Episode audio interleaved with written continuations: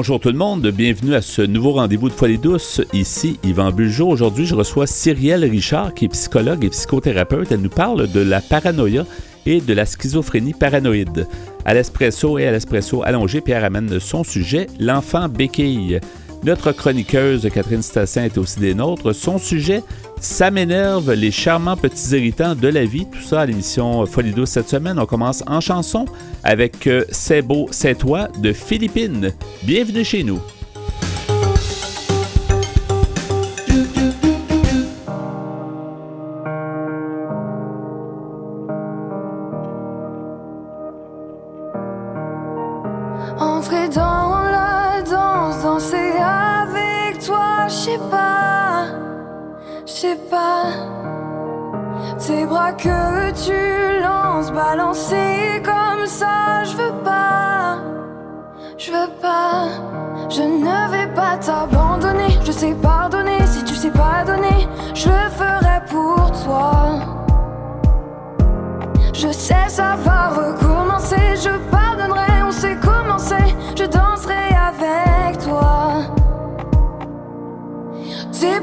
C'est pas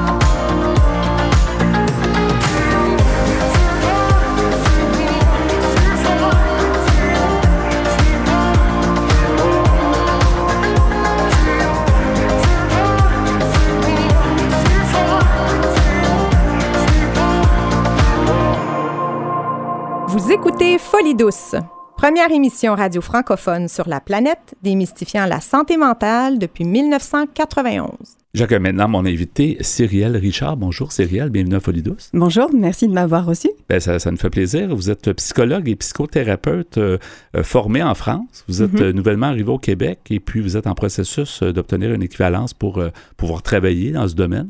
Euh, vous, avez, vous avez un domaine quand même intéressant où il y a beaucoup de travail, il y a beaucoup de défis aussi. J'aimerais qu'on vous présente d'abord comment vous pouvez nous présenter, vous- vous présenter en fait aux auditeurs. Puis ensuite, on va évidemment parler de différents sujets, dont on va parler aussi euh, de la paranoïa et de la schizophrénie paranoïde, qui est un sujet que vous connaissez bien parce que vous avez écrit là-dessus. Mais d'abord, peut-être vous présenter un peu plus euh, amplement. D'accord. Alors, euh, bah, bonjour à tous déjà. Donc, je suis Cyril Richard. Effectivement, je suis psychologue diplômée en France. J'ai également une spécialité en neuropsychologie et également en thérapie cognitive et comportementale. Euh, avant de venir euh, ici au Québec, j'ai travaillé une dizaine d'années en psychiatrie, donc euh, dans un hôpital en fait public. Et puis j'ai également exercé dans le privé, dans le secteur médico-social auprès d'enfants et puis d'adultes qui étaient en situation de handicap. Et puis j'ai également une expérience de formatrice pour des organismes privés, mais également pour des universités. C'est intéressant. Et, euh, et, vous êtes donc, euh, vous, avez, vous avez quand même œuvré, vous avez étudié surtout aussi en France. Vous amenez un bagage, un certain bagage, mhm. parce que ça peut être similaire, mais sûrement, certainement qu'il y a des différences avec ici. Vous amenez sûrement un plus aussi. Ça va sûrement amener euh, quelque chose que peut-être certaines, certaines personnes n'ont pas ici. Mais j'aimerais qu'on parle un peu des approches en santé mentale en France. Ça fait peu de temps que vous êtes ici. Mais est-ce que vous êtes capable de nous brosser un petit peu un tableau assez rapide quand même de comment ça se passe en France? Avez-vous vu déjà des, des différences avec le Québec? Oui.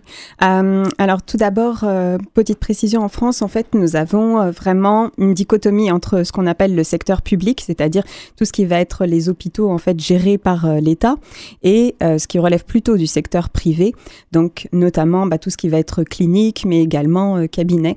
Et donc voilà, c'est vraiment deux mondes différents. Donc la plupart des personnes que j'ai pu rencontrer étaient orientées vers un hôpital donc de psychiatrie, donc autrement dit un hôpital public. Et donc, euh, à ce moment-là, on est dans un secteur en fait qui est tout venant, c'est-à-dire avec des services qui accueillent en fait des enfants, des services qui accueillent des adultes et avec des problématiques très diverses. Dans le privé, on peut avoir euh, des cliniques qui vont être spécialisées et d'autres, au contraire, qui vont être également avec une approche euh, tout venant.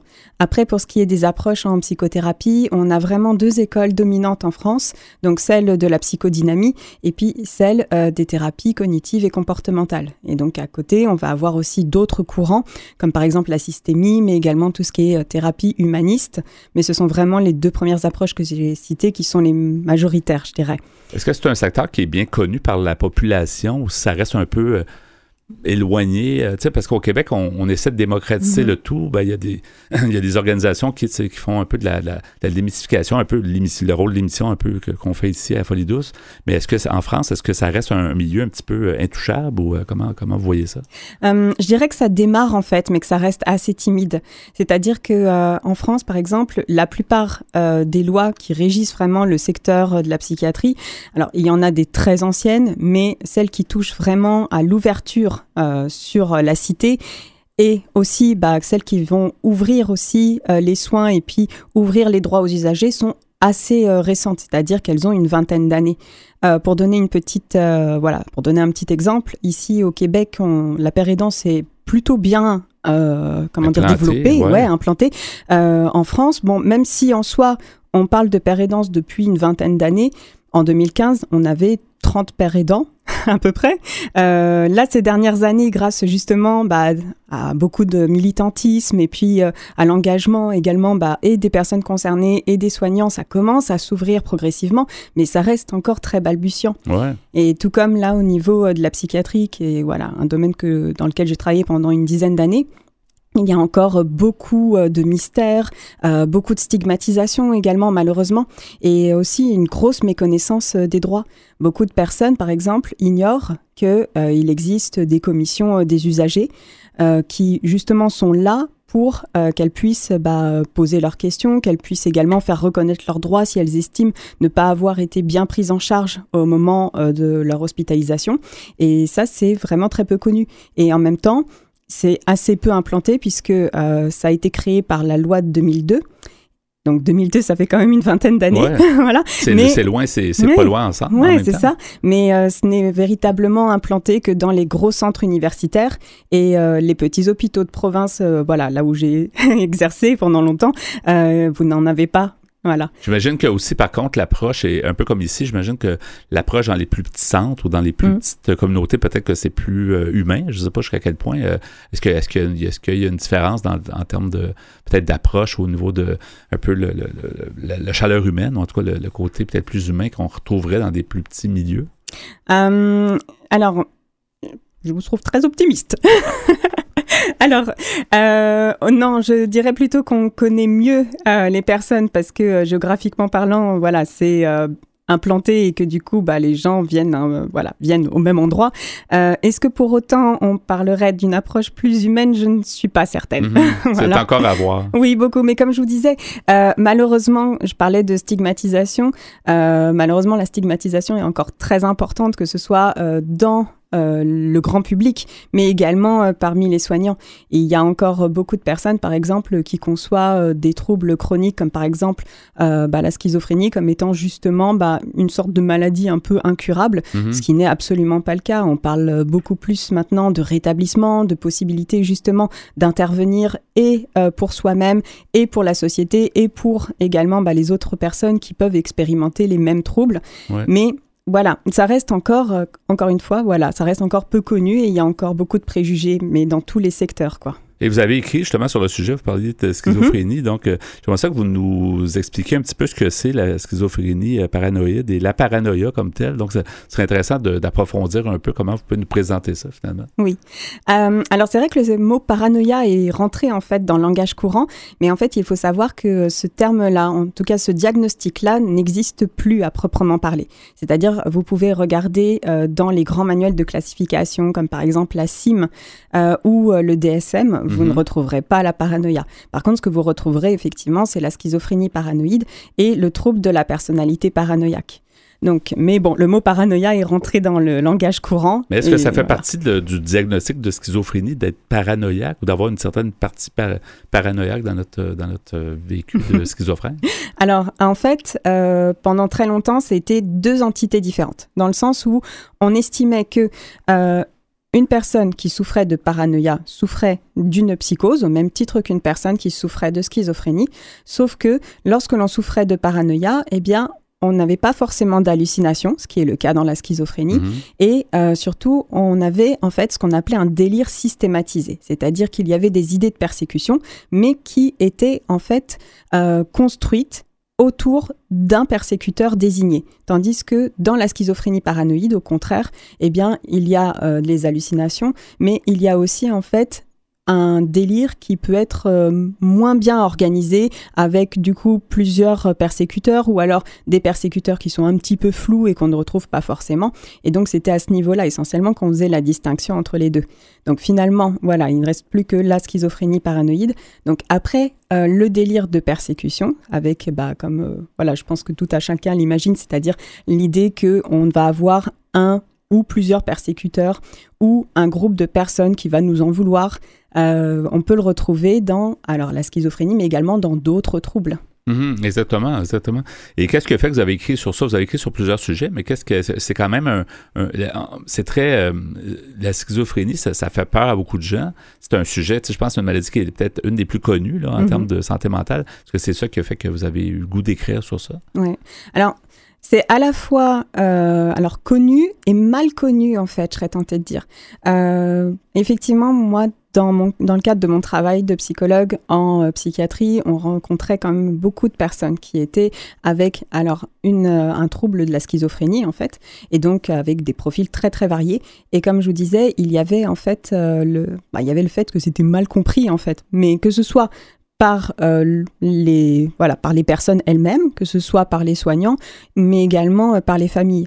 Et euh, là, le livre que j'avais écrit, donc euh, Paranoïa et schizophrénie paranoïde en 100 questions, c'était vraiment avec l'idée de reprendre en fait euh, bah, un peu l'historique de reprendre également bah, les principales caractéristiques euh, du, des troubles et puis également de pouvoir parler euh, bah, des thérapies, de pouvoir parler également euh, bah, des modes d'hospitalisation, euh, également parler des traitements médicamenteux, mais aussi de pouvoir parler rétablissement et puis aussi pouvoir un petit peu déstigmatiser et puis sortir aussi de ce côté un peu effrayant que peut avoir euh, la maladie aux yeux euh, bah, des proches, euh, en disant qu'après tout, ça repose sur des mécanismes qui sont partagés par tout à chacun. Il y a beaucoup de préjugés sur la schizophrénie. C'est peut-être la maladie qui fait le plus. Il y a plus de préjugés dans la société. On, a même le culot de dire euh, un schizophrène a fait mm. tel acte euh, violent ou je sais pas. On, on, spécifie que c'est un schizophrène. ça donne une mauvaise, euh, mauvaise image. on ne veut pas dire que c'est drôle et c'est rose d'avoir la schizophrénie, mais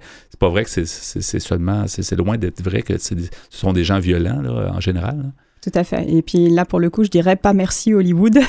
euh, c'est vrai que euh, les médias euh, véhiculent effectivement des fausses images. On pense, alors, mais ça c'est partout dans le monde, que schizophrénie va rimer avec violence. Il faut quand même savoir que les personnes qui souffrent de schizophrénie ont beaucoup plus de risques de se retrouver victimes de crimes ou de délits que d'en commettre elles-mêmes. Ouais.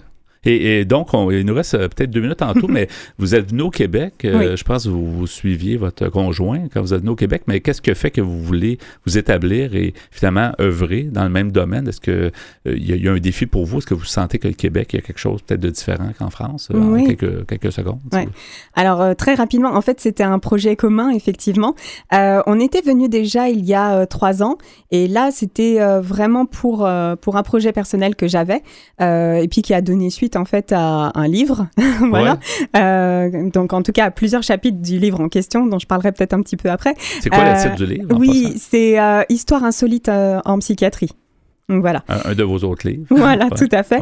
Et donc, euh, du coup, euh, voilà, suite à ce voyage qui, à la base, bon, servait surtout à collecter des données et tout ça, eh bien, on est un peu tombé amoureux, en fait, de, de la région, tous les deux. Euh, et puis, on a eu très envie de venir s'établir. C'était déjà un projet qu'on avait, alors qu'on aurait voulu concrétiser en 2020, mais bon, voilà, tout le monde connaît la suite. tout, le monde a mis sur pause voilà, tout leur projet, à peu près. Là. Et finalement, on a décidé de passer à l'acte en 2022, quoi. C'est excellent. Ben, avant de terminer, j'aimerais beaucoup qu'on mentionne, en fait, euh, les comment. Vous avez un blog, entre autres, mais vous avez des mhm. livres. Est-ce qu'il y a une façon facile de chercher? Est-ce qu'on cherche votre nom, euh, Cyrielle Richard, euh, psychologue, ou si une autre façon de, vous trouver? Alors, on peut effectivement taper ça sur Google. Après, effectivement, donc, je suis présente sur les réseaux sociaux. J'ai un Twitter qui est à Richard C. c'est Y-E à la fin. Et sinon, je suis. Sinon, ça avait un blog. Oui, et voilà. Et sinon, j'ai un blog, effectivement, qui s'appelle Les petites histoires de la psy. Et on va, on va mentionner de toute façon sur notre site web, euh, dans la section mentionnée à, à Folie Douce, dans le site antenne.qc.ca. On va, mm-hmm. on va pouvoir mettre ça euh, sous, dans, dans, au, à l'endroit où il y a l'entrevue avec vous, le Cyril Richard, donc psychologue et psychothérapeute. Merci d'avoir été des nôtres à Folie Douce et bonne, bonne vie au Québec. Euh, on va peut-être vous réinviter éventuellement pour avoir un peu la suite parce que c'est tout nouveau, mais c'est intéressant de, de, suivre votre histoire ici. Alors, merci d'avoir été à l'émission aujourd'hui. Merci beaucoup. Au revoir. Au revoir.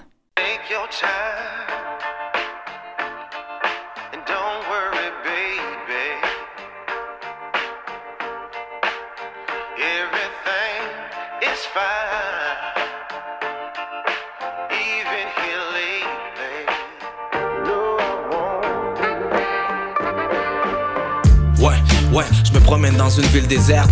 J'ai comme l'impression que la moitié de la ville c'est flex. C'est vendredi soir puis c'est dead. Je trouve l'inspiration quand que les lumières ils s'éteignent. Yo, y'a pas un chat qui est dans les depths. J'en profite pour m'avancer dans mes textes. C'est dans la solitude les pensées viennent. Je me sens comme Will dans M Legend. Personne renvoie les bouteilles à la marque, j'envoie par MSN. J'aime la cacophonie de la région métropolitaine, mais j'aime le calme de ma région qui me permet de regarder le ciel. J'entends les vents qui sifflent, qui nous fait des ricochets sous les édifices, qui fait vibrer les fils Je traîne dans les rues, cherche à faire quelque chose. Ici, beaucoup sont frileux même quand il fait chaud. Je passe devant des maisons délabrées qui sont années d'être où la lumière passe pas parce qu'il y a un drap qui est dans les fenêtres. Je passe devant le centre d'achat où je quand j'avais 16, quand j'avais rien à faire à part caler des cannes de bière. Où sont passés mes chums, sont devenus fonctionnaires ou devenus millionnaires. Yo, je pense à quitter ce paysage de manière quotidienne, mais ma ville a besoin de moi comme Détroit a besoin de Boldy James. Mon meilleur ami, c'est Jet pour Winnipeg. Dehors, il fait frais, c'est température tibétaine. J'essaye de me quitter une cigarette, mais je me promène dans une ville déserte. J'ai comme l'impression que la moitié de la ville c'est flex. C'est vendredi soir, puis c'est dead. Je trouve l'inspiration quand que les lumières ils s'éteignent. Ouais, ouais, je me promène dans une ville déserte. J'ai comme l'impression que la moitié de la ville c'est flex. C'est vendredi soir, puis c'est dead. Ouais, je me promène dans ma Vaux. Je me fais dépasser par un pick-up qui est à ma gauche. Je passe sous les radars, sous les miradors. Pendant que la ville ronfle, pendant que la ville adore. Où sont passés les gens que je connais bien? Est-ce qu'ils ont pris le premier train en direction un joli coin? Dans ce désert, je suis le seul bédouin. Je suis tout simplement chanceux de pouvoir me lever de main. Y'en a leur souci c'est pas de crever de faim. Des fois je reconnais pas les miens. Depuis la pandémie on n'est plus les mêmes. Avec les années mon cercle s'est restreint. Non je reconnais plus les rues Ni les gens qui passent. Ils ont mis une hostie au racondo grisante par-dessus mon histoire. C'est mort le week-end et puis toute la semaine, je m'ennuie même des Ontariens qui venaient pour foutre la merde. Où sont passés mes chums avec qui j'aimais rigoler, sont devenus pères de famille ou agents immobiliers.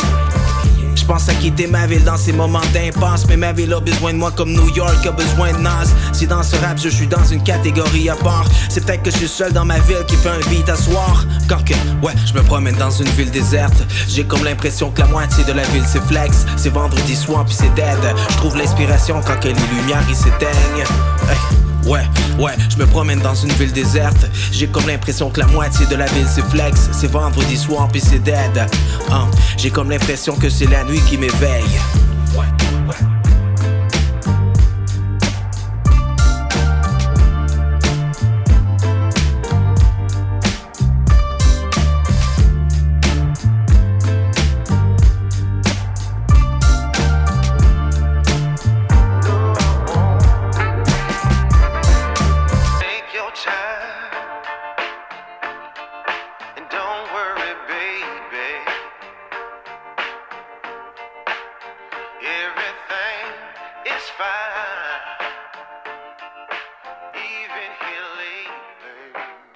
Sommes bien présents sur Facebook. Cherchez Folie Douce Radio pour nous trouver. Folie Douce, une communauté, une radio. C'est maintenant le moment de, du segment Espresso. Alors, Pierre, ton sujet, l'enfant béquille. L'enfant béquille, oui.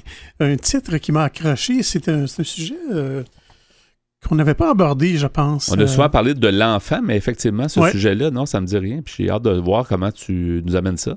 Oui, mais en fait, c'est un article que j'ai trouvé sur Internet. C'est, j'ai pris ça sur le site marieclaire.fr, un site français.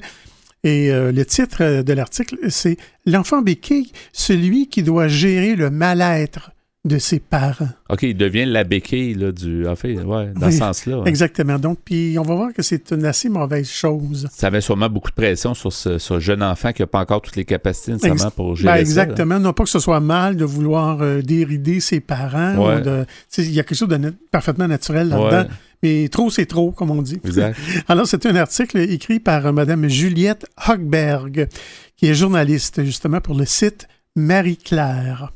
Alors, elle nous dit, euh, lorsqu'un enfant devient le thérapeute de son parent, on parle d'enfant béquille. Béquille pour béquille psychologique.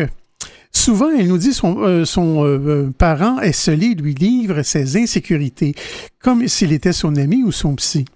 Des informations intimes, gênantes, qui l'obligent à s'extraire de son monde d'enfant pour faire face à des problèmes d'adulte. Une souffrance souvent en sourdine. Un de ses enfants devenu grand nous dit Je suis devenu fort en psycho en rassurant ma mère dans la cuisine jusqu'à 4 heures. Entendu euh, 4 heures du matin. Mhm. Mm -hmm. Elle me parle toujours des mêmes histoires de familles atroces. Je les connais toutes déjà par cœur. Dans la chanson Plus de larmes, le rappeur-chanteur L'homme pâle confesse sa sensation d'être vidé de l'intérieur et d'avoir épuisé son stock de larmes. On l'écoutera à un moment donné, cette chanson-là. Ben ouais, Au détour d'un couplet, il évoque sa mère mélancolique et ses confidences tardives. Elle se confie à son fils dans les deux sens du verbe. Elle lui communique son secret et lui remet aussi comme un colis entre ses mains d'enfant. Et ça pèse lourd. Il a si souvent dû l'écouter et la conseiller qu'il pense être devenu fort en psycho, un vrai professionnel soit. Le parent a alors retiré le filtre de protection entre son enfant et lui, selon l'expression de Véronica Olivieri Daniel, qui est psychanalyste spécialisée dans l'enfance et l'adolescence. L'écart et la distance qui fait autorité n'est pas maintenu par le parent qui s'ouvre à son enfant comme à un égal et un ami. Il n'adapte pas son discours ni les sujets évoqués en fonction de l'âge de sa progéniture, ni du lien parent-enfant qui les unit. Problème d'argent, d'emploi, de cœur, de sexe même. Fréquemment, il s'adonne à des confidences inappropriées. L'enfant devient son exutoire. La mère, plus souvent que le père, cherche consolation auprès de son enfant, observe la spécialiste.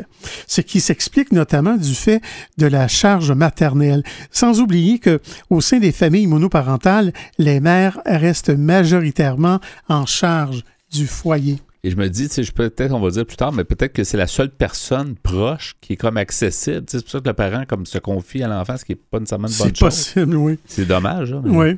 Alors, la psychanalyste continue en nous disant, l'enfant vient remplacer le partenaire sans que le parent ne prenne en compte sa sensibilité, comme s'il avait oublié que c'était un enfant et qui plus est son enfant.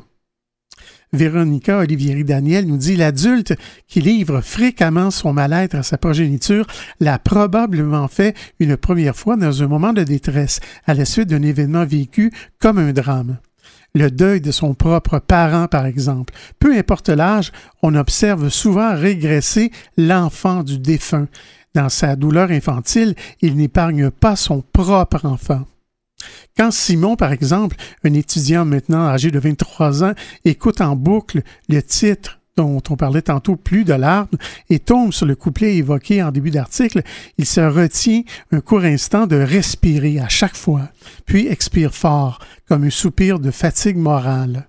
Cette mère esselée dans cette cuisine à cette heure insensée et l'imagine parfaitement.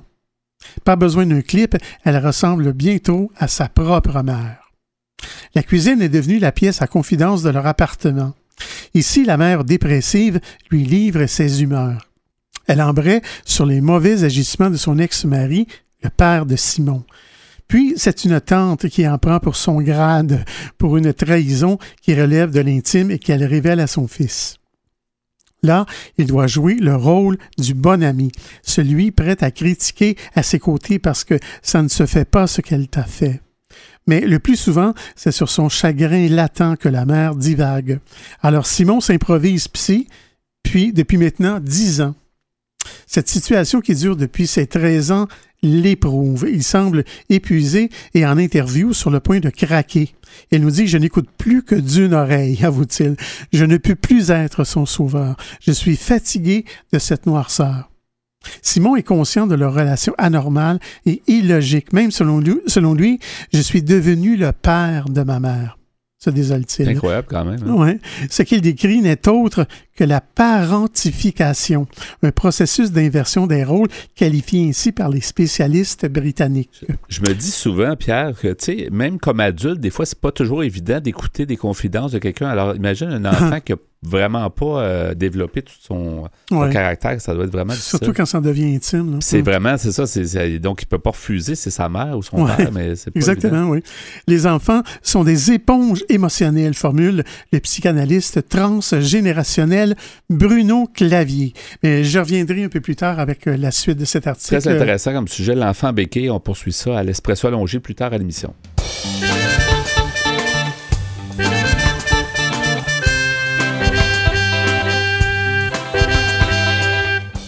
À venir dans l'émission, Catherine Stassin apporte sa chronique Ça m'énerve, les charmants petits irritants de la vie. À l'espresso allongé, Pierre Laporte poursuit avec son sujet L'enfant béquille. Vous entendrez aussi en chanson Dysphorie, le diagnostic de Roxane Bruno et Alléluia de Bertrand Belin. Vous voulez échanger avec nous, vous désirez participer à l'émission? Notre site web est antenne au singulier.qc.ca Utilisateurs de Facebook, YouTube, Instagram, Twitter et LinkedIn, cherchez Folie Radio pour nous trouver ou téléphonez-nous au 514-990-9604. Vous écoutez Folie première émission radio francophone sur la planète démystifiant la santé mentale depuis 1991. De retour au micro dans quelques instants.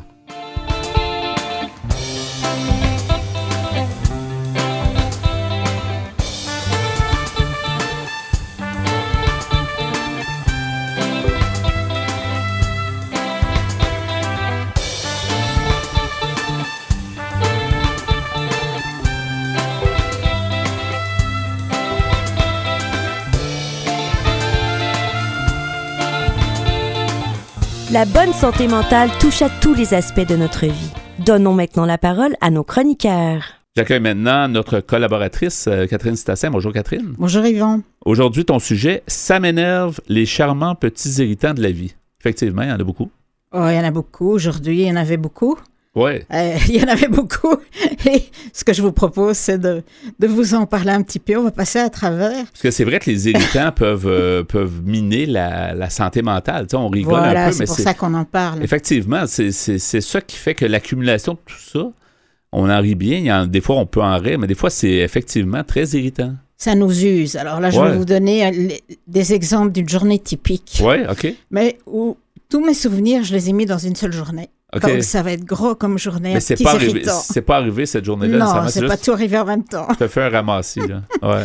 Mais c'est vrai que dans la mesure où vous sentez que ça vous touche encore euh, longtemps après, j'en parlerai un peu plus tard, là, ouais. c'est vrai que bon, ça devient autre chose que des petits irritants alors, parce que le terme le dit, les petits irritants, normalement, on arrive à passer par-dessus, mais c'est pas toujours le cas. Bah, ça commence par le réveil, tout simplement. Ouais. Et moi, ce que ça m'énerve, moi, le matin, je suis retombée sur la même chanson que j'avais entendue le soir en m'endormant. J'en peux plus. Et t'étais resté avec un verre d'oreille que tu voulais te Je n'en débarrasser? peux plus euh, Ouais, ouais. écrire le nom dans le sable et m'acheter des fleurs. J'en peux plus. Ouais.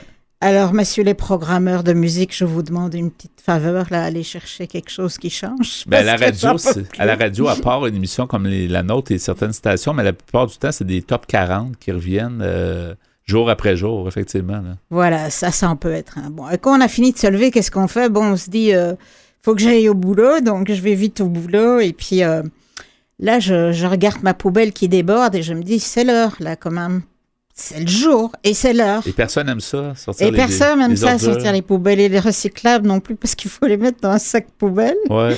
Et puis là, je me suis dit, mais c'est complètement dingue, ce sac poubelle. J'ai payé ça une fortune, ces sacs. Ouais. Et puis, je le jette tout de suite. Donc, ça m'était venu comme ça. Je me suis dit, j'achète, puis je jette. Et puis, j'avais l'impression de jeter mon, mon argent, mon portefeuille sur le trottoir. Mais bon, c'est pas grave, je l'ai fait. Hein. Ouais. J'ai quand même mis mes recyclables sous le trottoir. Et puis après, je me dis, bon, bah, allez, euh, va prendre ton bus, t'énerve pas, c'est pas grave. Et puis, qu'est-ce qui arrive dans le bus, évidemment?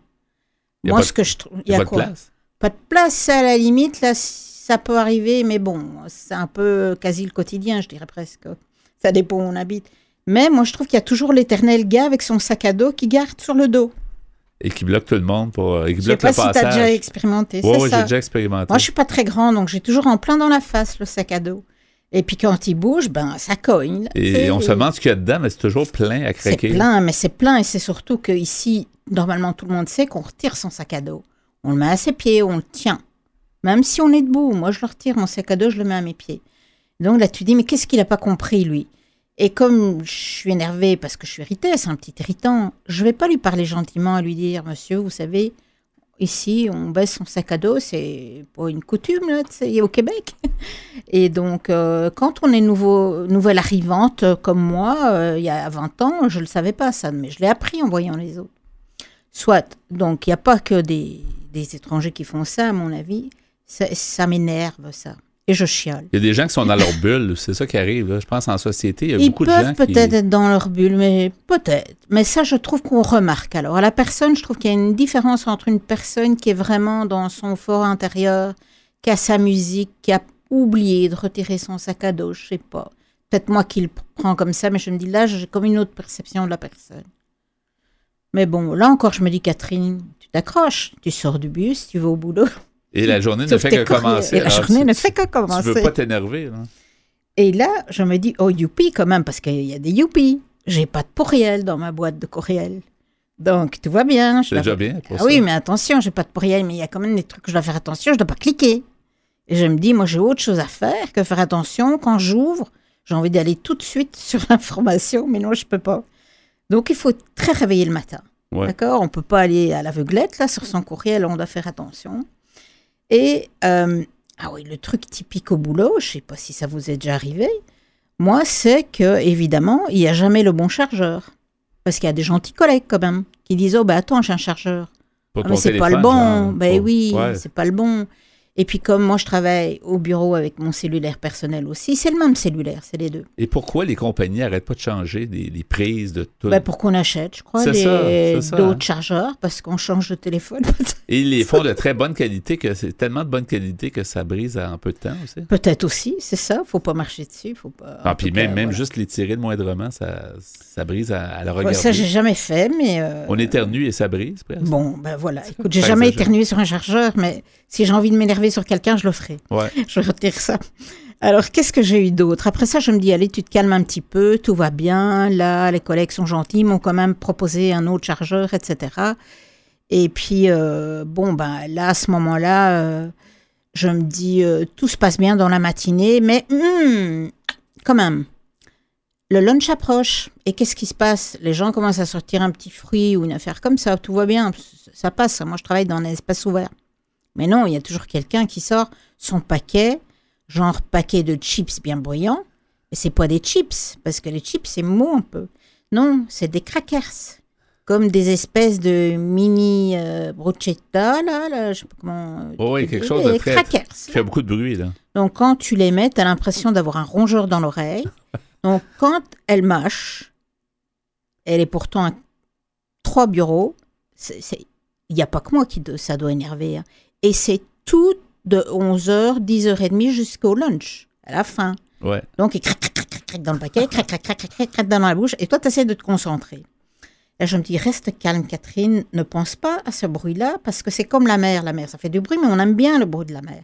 Donc, je me dis, il y a quelque chose de bien dans son bruit de crackers, mais j'ai pas trouvé. Ouais. Alors, j'ai tu pas t'es pas trouvé. encore habitué. fait Non, non, non, je crois pas que je m'habituerai. Alors, après ça, je me suis dit, bon, ben, c'est l'heure du lunch, on va y aller, mais j'ai pas pris mon lunch pour une fois. Bon.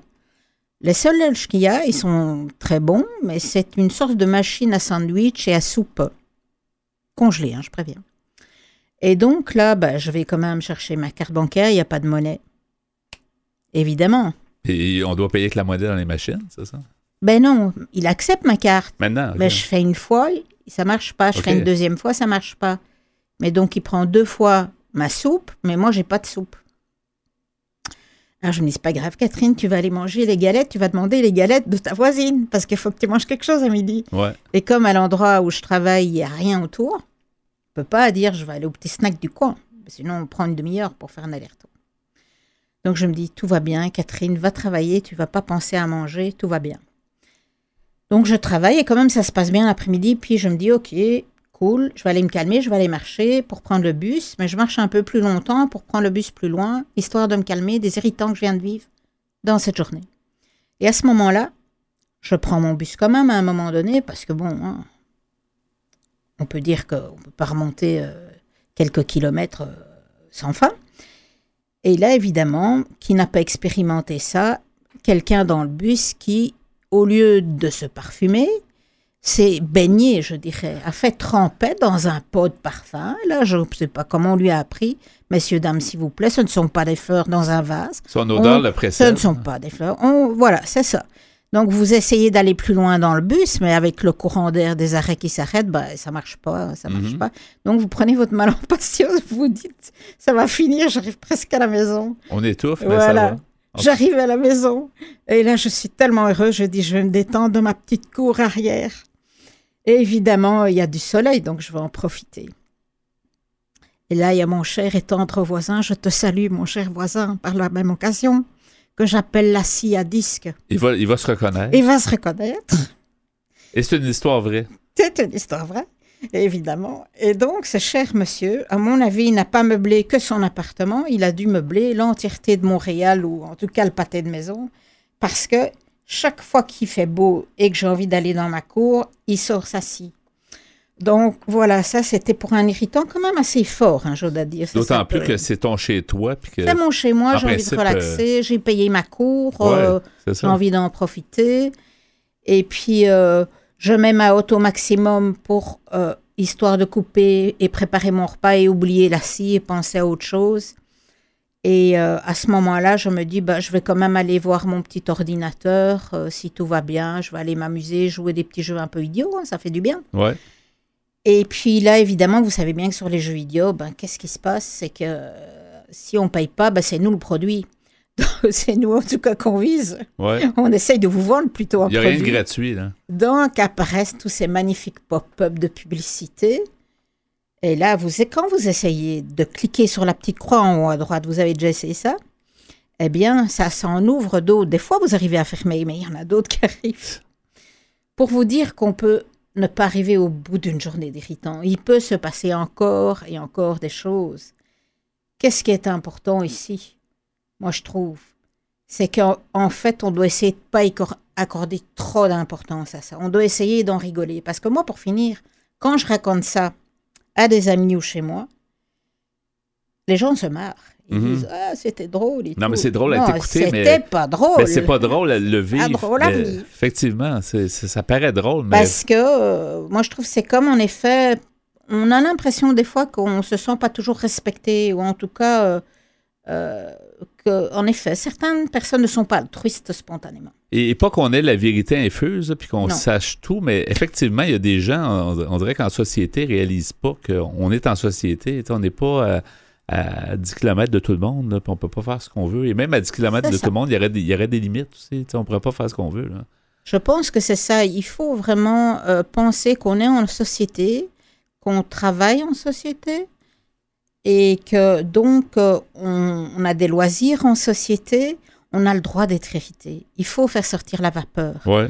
On doit aller taper dans un punching ball. Donne-moi le mot en français. là, Oui, ne ben non, c'est exactement ça. un on doit ball. aller, euh, euh, on doit aller faire sortir la vapeur, mais on peut pas s'empêcher quand ça s'accumule une certaine journée que ça nous touche ces irritants. Et comme tu disais, c'est pas facile des fois de, de dire à quelqu'un calmement qu'est-ce qu'il fait, ça nous dérange. C'est pas, pas le facile bon parce qu'on est, on est dérangé. Voilà. Donc, c'est des fois. attendre le lendemain des fois. Puis des fois, c'est pas. Non, mais comme la personne dans le bus, elle est là. Mais, des fois, sur le coup, tu, tu fais comme. T'absorbes puis tu, tu laisses faire. Oui, là. parce que je crois que, bon, sauf si on sait le dire gentiment et calmement, mais alors c'est que ça ne nous a même pas touchés. euh. Mais oui, je crois que ce qui compte, hein, si vraiment ça nous touche et que tous les jours on a des choses comme ça, par exemple, moi aller à l'épicerie à un moment où il y a beaucoup de monde, etc., je déteste ça. Ouais. Donc, ben, pourquoi pas changer d'horaire et trouver un moment à l'épicerie où il n'y a pas de monde. Donc, ce qui est important, c'est de faire une petite liste de ce qui nous touche vraiment. Les irritants, nos irritants, qu'est-ce qui nous irrite? Et là, on trouve Ouais. des solutions alternatives. hein. Ouais. On va faire autrement. À chaque, il y a une solution pour chaque petit irritant. Et d'en parler, comme tu dis, peut-être des En gens vont pouvoir. rire. Déjà, d'en parler, ça évacue la, la frustration, ça va évacuer la, la problématique parce que ça crée de la frustration, ça crée de la- ça fait monter un peu la- justement les- les- les- l'anxiété des fois ou la, la, colère jusqu'à un certain point. Ou en Oui. tout cas, la, la- Ça déda- et, et ça dédramatise, en fait. Ouais, Quand ouais, on en c'est parle, ça. ça. dédramatise.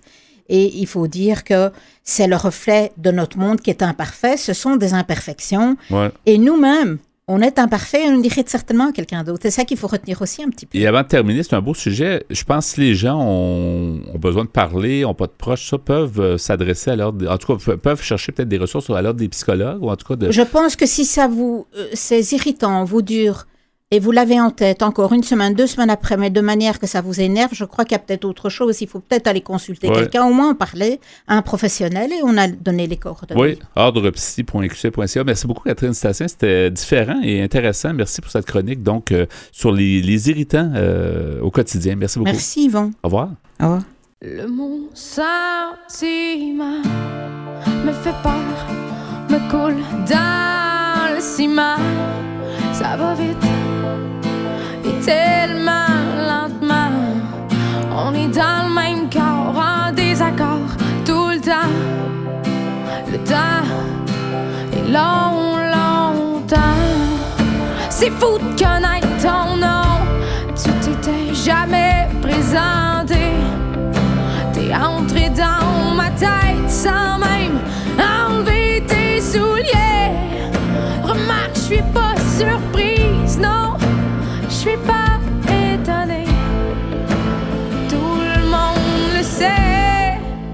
t'es sale et mal élevé.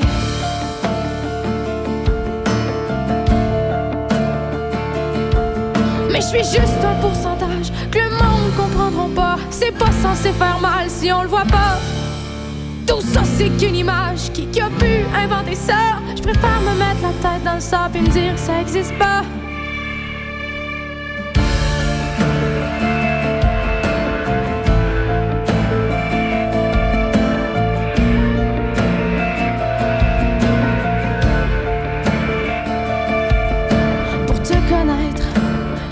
droit à une rencontre romantique.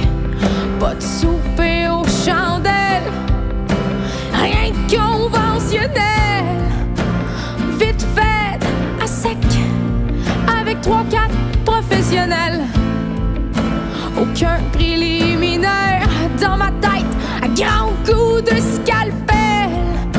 Ils te vont fitter d'une petite cuillère pour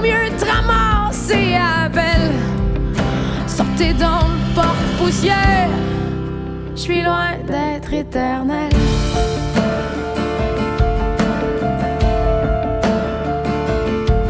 Mais je suis juste un pourcentage que le monde comprendra pas. C'est pas censé faire mal si on le voit pas.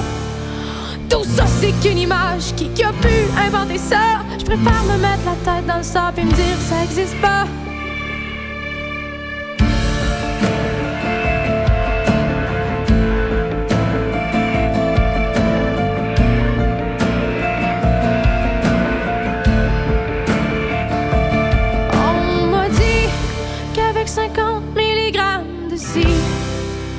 100 mg de ça, j'arriverai à take de lead, j'arriverai à faire taire la voix, celle qui me dit c'est normal, que les médecins c'est tout des ici ma tête, je suis contrôlable, il pas question que je les avale, je suis pas une folle, malade mentale, c'est quoi le problème, pourquoi tout le monde me regarde, j'ai chaud, j'ai fret, j'ai la gorge sèche, quoi tu penses, tu parles de moi, je sais que je le sens, pourquoi tu mens, c'est ma tête qui tourne ou mes jambes qui tremblent, arrête d'exagérer avec ton ambulance. Ok, je me rends à l'évidence, donne-moi en deux, puis je vais les prendre jusqu'à ce que je sois un robot. Une enveloppe qui pue la dépendance et qu'au moindre bobo, je me garoche sur le pot pour en prendre.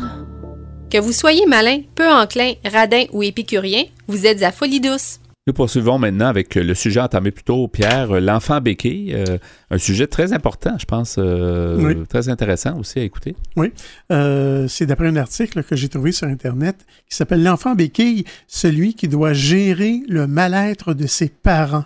C'est sur le site marieclaire.fr, un article écrit par Mme Juliette Hochberg, qui est journaliste pour le site Marie-Claire. Alors, je disais tantôt que euh, Bruno Clavier, qui est psychanalyste transgénérationnel, euh, nous dit que les enfants ne peuvent recevoir les problèmes de leurs parents sans en souffrir. Véronica Olivieri-Daniel euh, confirme en disant que l'enfant souffre de sa propre impuissance. Que peut-il faire, au fond, pour aider son, son parent? Ouais. En plus d'une confusion et d'une perte de repères, l'enfant peut aussi éprouver une gêne. Contrairement à son parent, lui a conscience qu'il n'a pas à recevoir ce genre d'informations intimes qui ont parfois à faire avec la pudeur. Euh, une, une mère, par exemple, euh, peut dire à son enfant, Ton frère m'épuise. Maintenant, tu es grand et tu peux comprendre. Ces remarques sont autant de signes que le parent compte sur son enfant comme s'il n'en était pas un. Elles peuvent être signes d'une relation dysfonctionnelle, mais dans la plupart des cas d'enfants béquilles, ces petites phrases ne sont pas prononcées puisque justement, il n'y a pas de cadre posé. Le mal-être est déversé comme il vient, dans un instant de détresse, sans prévenir et sans encadrement bienveillant pour l'enfant. Madame Olivieri Daniel nous dit c'est sain de se rendre compte que ses parents ne sont pas infaillibles ou parfaits et l'on peut tout dire à un enfant les problèmes d'argent, la perte d'un travail, dire que l'on divorce, que l'on est malade, mais une fois seulement que les choses ont mûri, parce qu'il faut être en mesure de le sécuriser. Tous les sujets peuvent être abordés dans un discours particulier et dédié. Et surtout si l'intérêt de la conversation est le bien-être de l'enfant et non le mal-être du parent. Euh, retenez la phrase Parlez si cela le libère, lui. Mhm. Alors, dans un autre article maintenant que j'ai trouvé sur le site, c'est un autre site français, euh, un site qui porte le nom de Femina.fr. Le titre de l'article est Enfants soigneurs, ces enfants qui soignent leurs parents, écrit par Madame Sophie Carquin, qui est journaliste et écrivaine française. Elle nous dit, aujourd'hui adulte, Caroline raconte son histoire, celle d'une petite fille qui sentait la tristesse de sa mère au point de devenir une enfant parfaite, entièrement au service de cette maman fragile qu'elle cherchait à sauver. Jusqu'au jour où elle a dû se sauver elle-même. Née un an après la perte d'un bébé, ma mère a été toute son enfance imprégnée de la souffrance de sa propre mère. Elle en est devenue elle-même profondément mélancolique. Et moi, je, euh, je, lui massais les pieds pour la soulager. Je lui servais du champagne et j'étais heureuse quand je lui arrachais un sourire. Et puis, à 13 ans, brutalement, je suis devenue anorexique. La souffrance d'un enfant ou de l'adulte qu'il deviendra peut parfois s'expliquer par cette inversion des rôles lorsqu'il devient soigneur et se donne pour mission de sauver ce parent fragile. Revenir sur ces mécanismes peut aussi être l'occasion de se poser les bonnes questions à la lumière d'un processus complexe. Je me dis, les parents qui font ça, dans le fond, le font un peu par ignorance, parce que s'ils savaient les, ce que ça peut causer comme problème, je pense pas qu'ils... Tu disais un peu plus tôt aussi que peut-être que ces gens-là n'ont pas personne d'autre à parler. Aussi, c'est Mais c'est peut-être pas une très, très bonne excuse, non, au fond. Non. Ah, alors, euh, on nous dit d'abord, cette mission de sauveur, comme je disais tantôt, c'est très inconscient. La psychanalyste Nicole Prière nous explique, ne pensez pas que ces enfants soient si altruistes. Ils agissent pour eux-mêmes. Profondément vulnérables dès la naissance, un tout petit a besoin qu'un adulte fort le prenne en charge. Alors, euh, ce n'est pas le cas. Il cherche à le détourner de sa souffrance pour que par ricochet, le parent le regarde enfin. Mhm. C'est intéressant. c'est une façon, oui. Oui. Euh, le psychanalyste Bruno Clavier nous dit Tous les bébés sont des éponges émotionnelles. Ils vivent dans une telle osmose avec leurs parents qu'ils sont nourris de leur joie et de leur tristesse. Comme ils ne maîtrisent pas encore le langage, ils n'ont aucune distance avec les mots. Ils absorbent tout. C'est ce que l'on appelle la transmission épigénétique par le comportement et les états d'âme. Lorsqu'un traumatisme, maladie, mort d'un enfant, inceste, fausse couche a eu lieu, que ce soit du côté du père ou de la mère et qu'il est resté tabou ou mal expliqué, l'enfant peut le vivre dans sa chair jusqu'à tomber malade. Pour la psychanalyste Virginie Megley, tout le monde a l'impression que ses enfants vont mal. Or, ils ne font que révéler un dysfonctionnement au sein de la famille. Des insomnies, des colères à répétition, de l'énurésie, le symptôme devient ainsi une clé et la souffrance une énigme à explorer. Cela peut aussi devenir pour l'enfant un moyen inconscient de pousser son père ou sa mère vers le psy. Alors, je, vais m'arrêter ici et euh, on, on... va mentionner les liens de ces articles-là sur notre site euh, antenne.qc.ca dans la section mentionnée à Folie Alors, merci beaucoup pour ce sujet, Pierre. Euh, l'enfant béquille.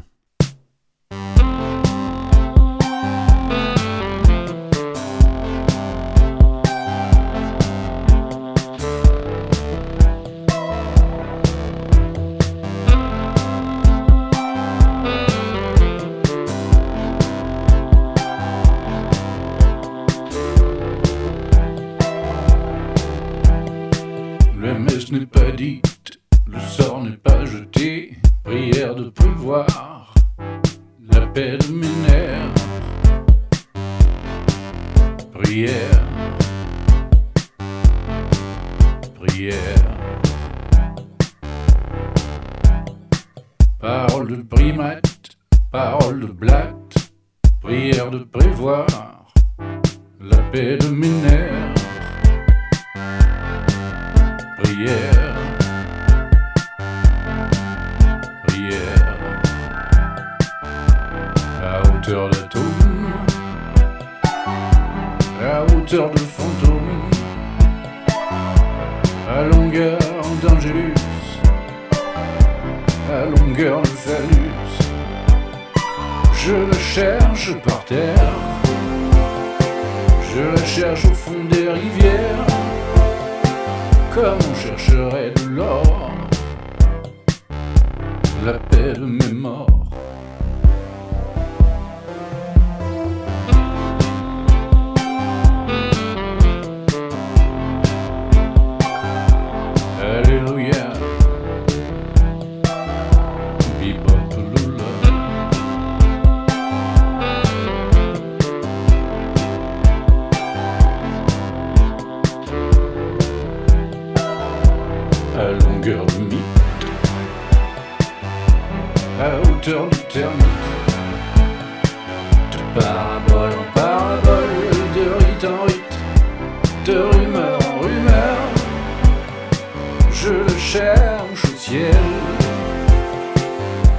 Cherche au fond des rivières.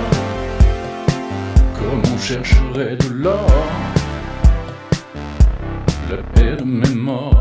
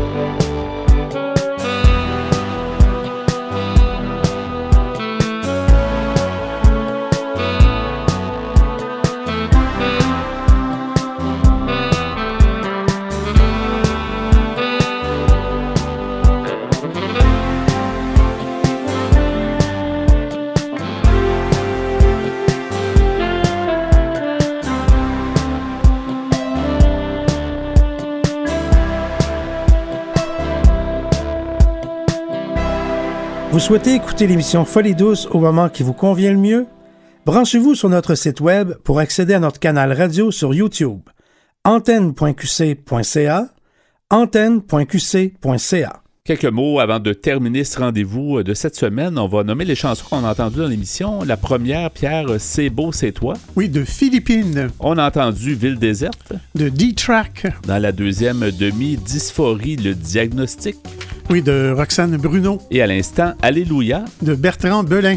Merci beaucoup pour ce choix musical et ton travail en régie. Euh, bienvenue, mon cher. Et merci également pour euh, tes espressos. Tu nous as parlé du sujet L'enfant béquille. Merci pour ça. Notre invité en début d'émission, Cyrielle Richard, nous a mieux fait connaître euh, sa profession de psychologue et psychothérapeute. Il nous a parlé aussi de paranoïa et de schizophrénie paranoïde. Notre chroniqueuse Catherine Stassin nous a amené son sujet. Ça m'énerve, les charmants petits irritants de la vie qui peuvent être rigolos des fois, mais qui peuvent quand même ajouter à la, au stress et éventuellement à des problèmes de santé mentale. C'était donc Folie douce cette semaine. C'est Yvan Bugeaud à l'animation. Bonne semaine à tous et à la prochaine. Au revoir.